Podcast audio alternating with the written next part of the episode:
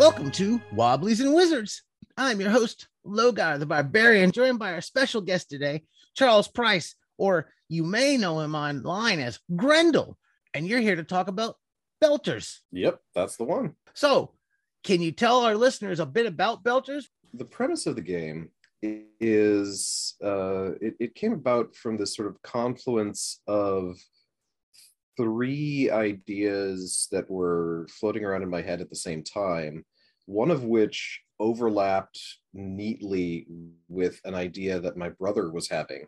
My brother actually is responsible for a lot of the mechanical implementation. He's done game design for more than a decade, and he and I have collaborated on a number of projects in the past. We did a card game together, Kitsune of Foxes and Fools, uh, another one called Bad Decisions, both of which we uh, self published and were promoting around. But he had this game idea, uh, this game called Down Below, which takes place in a somewhat near future at the base of a space elevator, a sort of artificial island, but it was the first space elevator, and it is a, a space elevator that future neoliberal capitalism has left behind.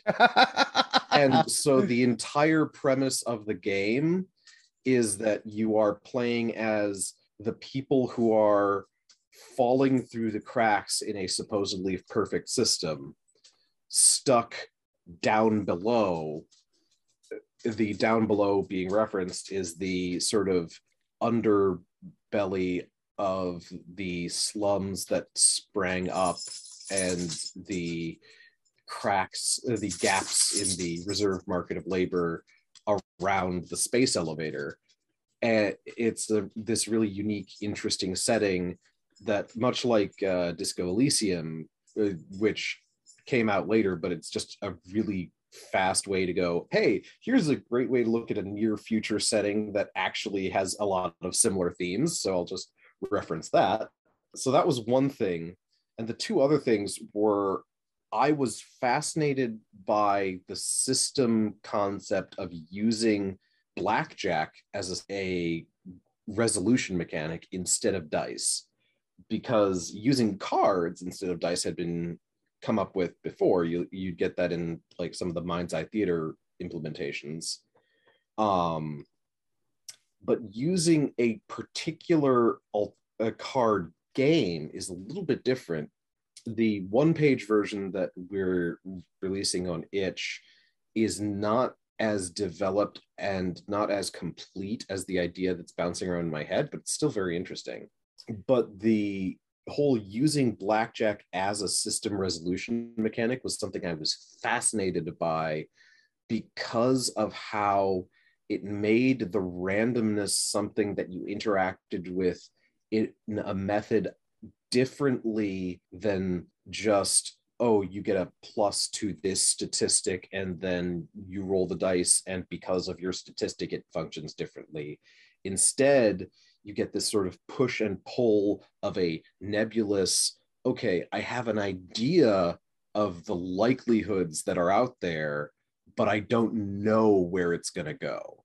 And the final thing that put together with it was this deep fascination with the CRT punk aesthetic, which is to say, the art direction that you get in the original Alien movie or Alien Isolation, everything that was human in those films rather than the xenomorph, the chess program from The Thing to a certain extent, and a combination of rugged single use items, the sort of beige plastic which is gradual which has aged and bakelite products which are now hard as concrete crt screens that are curved and have that sort of hiss of the static electricity on it the electric hum and all of these uh, mechanical sounds. And anytime you want to interact with something there's the harsh mechanical click of keys, a thick chunk of switches, and sometimes you actually have to wind up or rev up things. This very interesting, very tactile, this sense of solidity, resilience, and resistance in the mechanisms, and this very sort of 19 late 70s and the industrial design side of the 80s that you got especially on like Sevastopol station in alien isolation and that kind of thing. And i'm just fascinated by all of that. That sounds like my childhood. Yeah.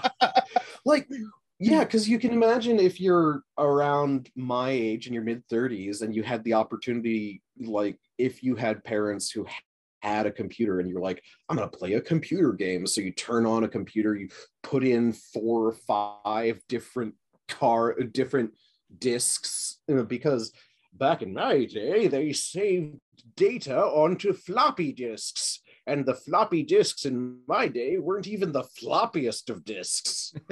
so we never, I didn't have computers in the 80s growing up, but my, uh, I definitely had a friend whose, whose house was the house you went to if you wanted to see the new technology when it came to video games and Nintendo. We had, we had Pong we had Pong that came yep, out. Yep. That was the most cutting edge that we had back in the day. But you go to his house, he'd always have computers with floppy disks. And I tried to get on there a few times and play some of the games. I think there was like a Hulk game or something on there. I, am vaguely remembering this, but I could never figure out how to work those things. I never knew what I was doing on them. Some of those classic games, they have a barrier to entry just from implementation but if you if you take a look at like the nintendo entertainment system and the super nintendo those if you look at them now they kind of have that sort of crt punk aesthetic to them especially the super nintendo but the super nintendo has the switches which you would slide and they'd make a audible chunk as they went back and forth for power and the and if you were going to eject a cartridge there would be a thunk when you have that tactile interaction. Oh, I remember that well. and it's that great sort of beige plastic. The beige plastic is just wonderful there. when you say when you say CRT punk aesthetic, what is what does CRT stand for? Because this is a term I've only been uh, heard of speaking with you. so CRT punk is it's an adaptation of saying something like solar punk or steampunk etc so it takes that sort of the scrounged and suspicious of authority and so on concepts that are inherent to punk and it, it has that sense of jury rigging. It has that sense of uh, make do with what you have.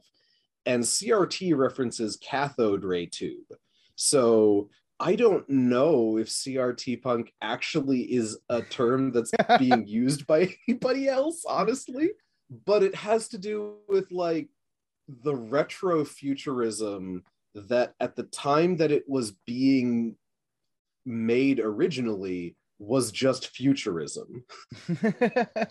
but looking at it from a modern perspective, it's now retrofuturism, where you look at the battle manuals from FASA back in the 1980s for Battletech. You look at the DreamPod 9 heavy gear supplements. You look back at the Star Trek The Next Generation technical manuals to a certain extent, like the stuff they released for fans. Or you look at the the guidebooks to a Saturn 9 rocket or the uh, control panels for the Gemini probes or for the Apollo missions the, it's that sort of okay so in, when you're in this uh, super high tech room and you're interacting with the computer the computer has a one color green on black screen lights all over and a keyboard with four times the number of keys a keyboard should have for some reason. And, and, except for the text input keys, some of the keys have very specific inputs and intents, and some of the keys have uh, actual, like, uh, instead of just being a mechanical key key, they have some kind of switch that connects to a completely different system involved to manually switch out the memory and so the way that belters comes out of this is the concept is that you are independent frontiersmen of the asteroid belts so the reason you're called belters is you're out there in the belts harvesting materials. You are a prospector, much like in the 1850s, except instead of being surrounded by wilderness of the American West, you are surrounded by the literal death that is the vacuum of space. when you when I heard that when I first heard the term belters when you were speaking of the game, my mind instantly went two places. That was the original Traveller role playing game that had belters in it, mm-hmm. and then uh the Expanse, which I got so into those books. I love them. I have to ask, have you read them or seen the series or anything like that? Is that a thing you've gotten into? Is the Expanse? So so here's the amazing thing. I haven't watched The Expanse yet, and I haven't read the books yet, partially because single fatherhood's a trip. Oh, I know all about a... that. I know all about that. I got two teenagers I raised myself, and it was quite a thing. Go on. and uh, Traveller, I was a uh, I I know a little bit about Traveller. I didn't know the term belter from Traveller, but I'll suspect my brother did because he is more familiar with Traveller than I am. But I knew knew Traveller was out there, and Traveller is one of those, to a certain extent, a lot of the original books have that kind of retro future aesthetic to them uh, that uh, informs this.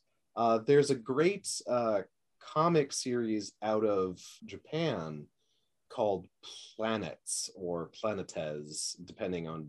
Uh, I, I I think it's just supposed to be planets, but it has an extra E at the end P L A N E T E S. And it is a very near future science fiction story.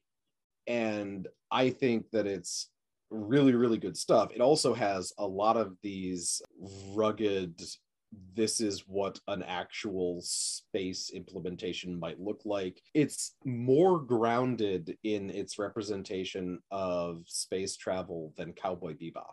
Belters is a little bit more cynical about the concept of space travel because the main characters, the people who you are, are the sort of individual prospectors. You might be one prospector out on your own in your own rock hopper. You might be uh, a small crew. But the whole idea is trying to show that maybe relying on the ultra individualistic neoliberalism all the way out into the fucking Oort cloud or Kuiper belt, not the best plan. More than likely not. We're coming up about on time. Could you give us uh, or our listeners an idea where they can get a hold of you online, where they could find you and follow you and or find Belters? Yeah, Belters is on. Uh, we're releasing Belters on itch.io as a one page supplement. We're going to keep developing it as we uh, get more experience. Uh, like I said, it uses blackjack as a game mechanic. So it has that interesting. Uh, uh, and by in the original in the one page version blackjack as a game mechanic is just dice roll supplementation. In the more expanded version we're going to uh, we're going to play around with the concept of deck management as well. So card counting would then be incorporated into the actual game mechanics of oh, cool. belters That's which i think would be really good. That is neat. Uh, so yeah belters we're releasing uh, one page on itch and uh, we're going to keep developing it for a long for a more expanded version as well.